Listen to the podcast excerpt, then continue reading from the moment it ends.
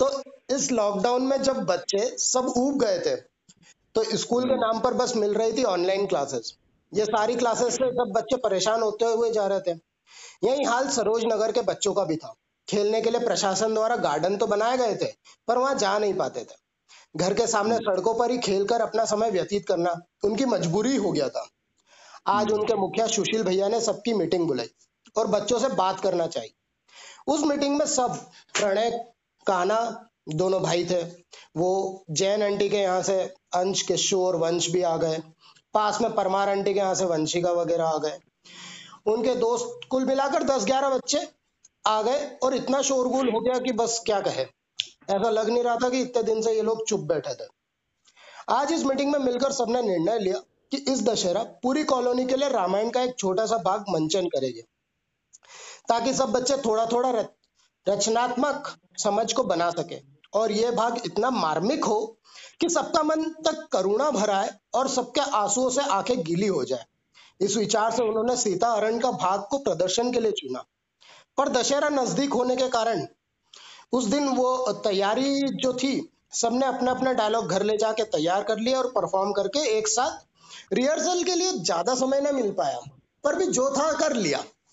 साज सज्जा प्रकाश की व्यवस्था और प्रचार प्रसार के कामों में सारे बच्चों ने ज़्यादा तवज्जो दिया। बात यह हुई, दशहरा भी था और आज सब अपने घर में बिज़ी भी थे।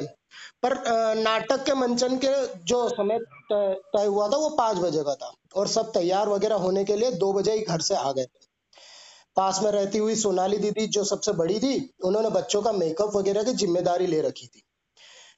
चार बजे तक सब बच्चे तैयार भी हो गए और तब तक ये जानकारी भी आई कि पास के कॉन्वेंट स्कूल की प्राचार्य अल्पना मैडम भी मंचन देखने के लिए चीफ गेस्ट के रूप में आ रही है। यह काम तो काना के पापा ने बड़ी सहजता से कर लिया था। आखिर शुरुआत का सारा गणेश वंदना, फिर दीप प्रज्वलन के बाद अब नाटक के मंचन की बात आई। कॉलोनी के अधिकतर लोग बच्चों को उत्साह बढ़ाने के लिए आज मंचन के लिए मौजूद थे।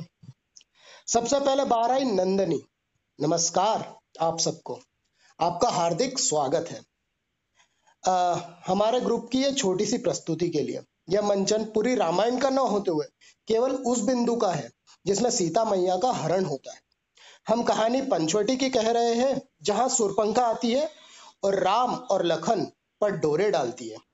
तो अब देर न करते हुए यह मंचन शुरू करते हैं। पीछे से मधुर जंगल का ध्वनि चलती हुई।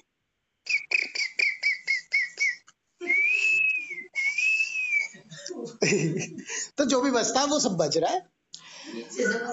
हाँ सो so, राम जो था प्रणय था और सीता वंशिका एक छोटी सी कुर्सी पे जो नर्सरी क्लास में हमें मिला करती थी उस पर बैठे हुए हैं।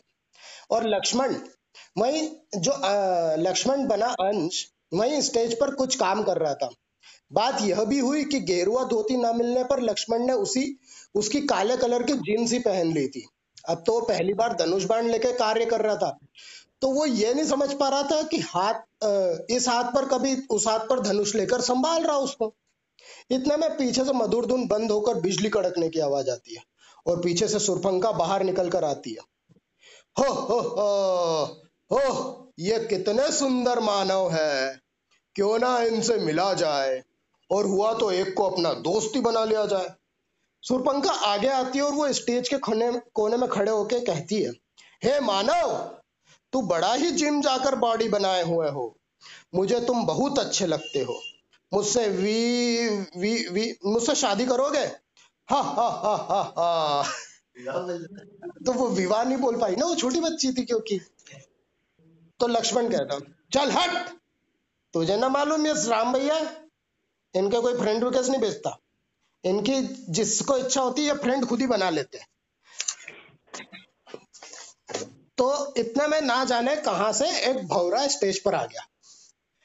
धू और बिल्कुल राम के पास जा पूछा राम वहाँ से कुर्सी पे से उचका और चिल्लाया कोई मम्मी! ये चिल्लाते हुए वो स्टेज पर इधर से उधर दौड़ लगाने लगा। लक्ष्मण थोड़ा समझदार तो था तो वो उसके पीछे दौड़ पकड़ कर लाया, भैया भैया, ऐसे ना भागो! आपका ही शो है। आप इधर तो आओ। और उसने आओ, देखा ना, ताओ। घर पर रखी अपने आर्बर टूल बॉक्स से जो नकली छुरी लाया था, उसे सुरपंखा की नाक काट दी। नकली टमाटो सॉस लाना तो सुरपंखा भूल गई थी। अब लाल कलर ना आया तो सबको बताने के लिए ज़ोर ज़ोर से चिल्ला रही। ए, लक्ष्मण, तुमने ये अच्छा नहीं किया। मेरी छोटी सी नाक को और छोटा कर दिया। भगवान तुमको कभी माफ़ नहीं करेगा। ओ सॉरी रावण भैया तुमको कभी माफ़ नहीं करेंगे। और यह कहती हुई वो मंच से बाहर हो गई। और अब लक्ष्मण राम से कहता है क्या भैया, ना जाने कैसे कैसे लोग आ जाते हैं आपसे मिलने? कोई फ़िल्टर तो लगा लिया करो। इतने में किशु जो बहुत देर से हिरण बनकर खड़ा था, वो भी आ गया स्टेज पर। अब कोई स्पेशल कॉस्ट्यूम तो आए नहीं थे उनके लिए। उन्होंने हिरण के सिंग को पेपर से लपेट कर कलर कर दिया और सर पर लगा दिए थे।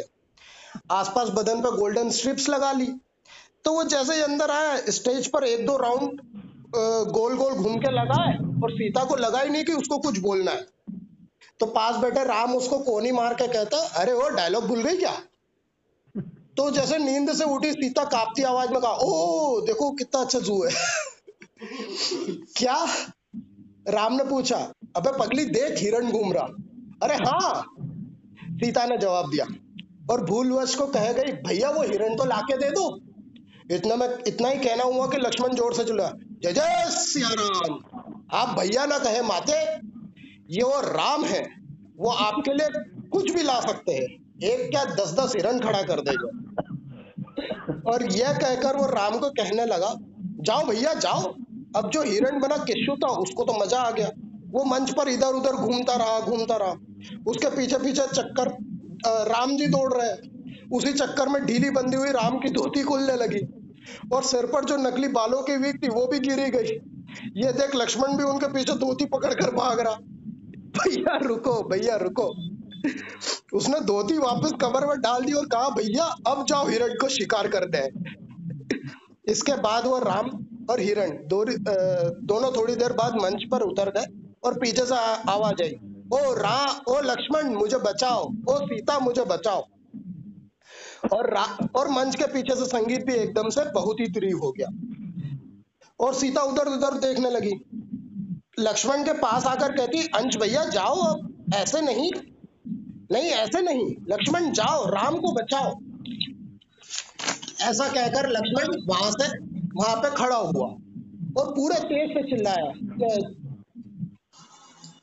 और पूरे तेज से चिल्लाया कि, अब रुको, मैं जा रहा हूँ। उसने अपनी जींस से चौक निकालने के लिए पहली पहली जेब देखी। फिर वहाँ नहीं मिली तो दूसरी जेब देखी। फिर धनुष बाण को नीचे रखकर वो सारी जेब टटोल कर अपने हाथ आई, चौक को निकाल कर कहा कि, देखो सीता, इस लाइन के अंदर ही रहना। कोई आए तो बाहर नहीं जाना। और यह कहकर वो बाहर हो गया।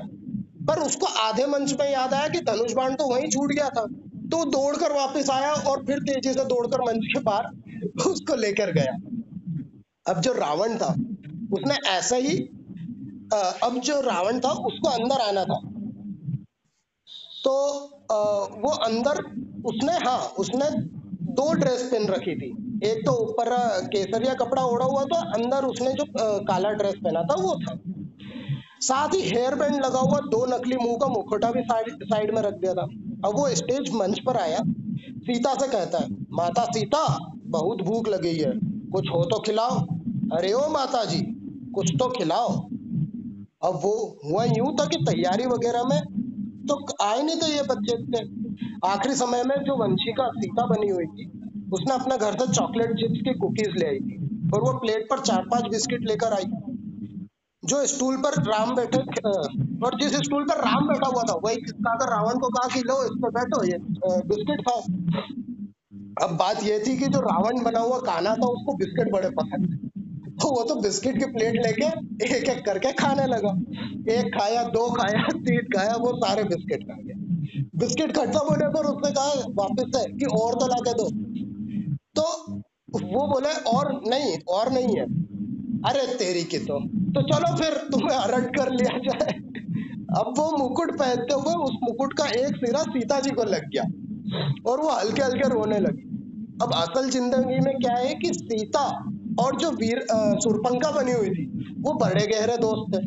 तो वो वापस से सुरपंखा स्टेज पर आते हुए सीता जी के पास पहुँची और कहा, यार भैया, आप हमेशा किसी ना किसी को रुला देते हो। कोई ना कोई आपसे हमेशा ही परेशान रहता है। बस यही कहना हुआ कि राम जो असल ज़िंदगी में रावण का भाई था, वो भी मंच पर आके चिल्लाया, कौन है? कौन है जो मेरे भाई को कौन है? कौन है जो मेरे भाई को चिल्ला रहा है?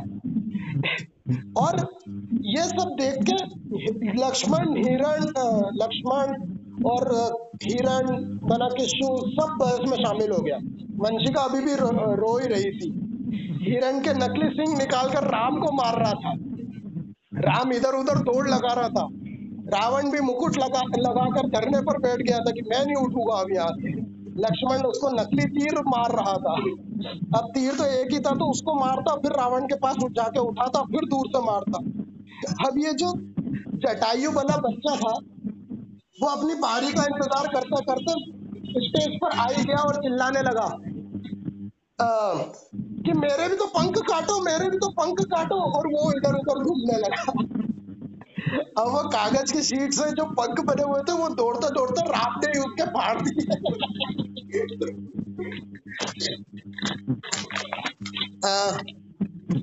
अब मंच का ये हाल हुआ कि जिसकी जो मर्ज़ी आ रही है, वो करे जा रहा है। ये सब देख पास में खड़े सुशील भैया ने वापस पर्दा लगाने को कहा और नंदनी को कहा कि स्टेज पर जाके सबसे माफ़ी मांग ले। नंदनी डरते डरते स्टेज पर चढ़ी और कहने लगी, आप सब समाज जन को राम राम अब आप सबको से क्षमा चाहते हैं। माफ़ी मांगते हैं कि ये सब आपको देखना पड़ा। दरअसल हमारा इस नाटक के पीछे का मकसद यह था कि आपके हृदय में करुणा से इस कदर भर दिए कि आपकी आँखें नम हो जाए। पर माफ़ करना, ऐसा कुछ हो नहीं पाया। हम आपसे तहे दिल से माफ़ी मांगते हैं। इतना ही कहना हुआ नंदनी का कि अल्पना मैडम, जो आज समारोह की मुख्य अतिथि थी, वह स्टेज पर चढ़ी और कहने लगी, बेटा, हम सब समझते हैं। समय की कमी और छोटे बच्चों से काम करवाना कितना कठिन होता है। अच्छा हुआ इस कोरोना काल में तुमने हमें गम नहीं दिया और इतनी खुशी दी। हाँ तुम लोगों का जो मकसद था हमारी आँखें गीली करने वाला, बेटा वो तो तुम लोगों ने बड़ी बखूबी से निभाया और इतना हंसाया कि यहाँ बेटा हर शख्स खूब ज़ोर से ठहाके लगाकर हंसा और इसी हँसी के चलते उनकी आँखें तक गीली हो गई। अब आप सबको दशहरे की राम राम और ये रावण आपके अंदर की सब बुराई अपने साथ लेकर जाए, यही कामना करते हुए धन्यवाद।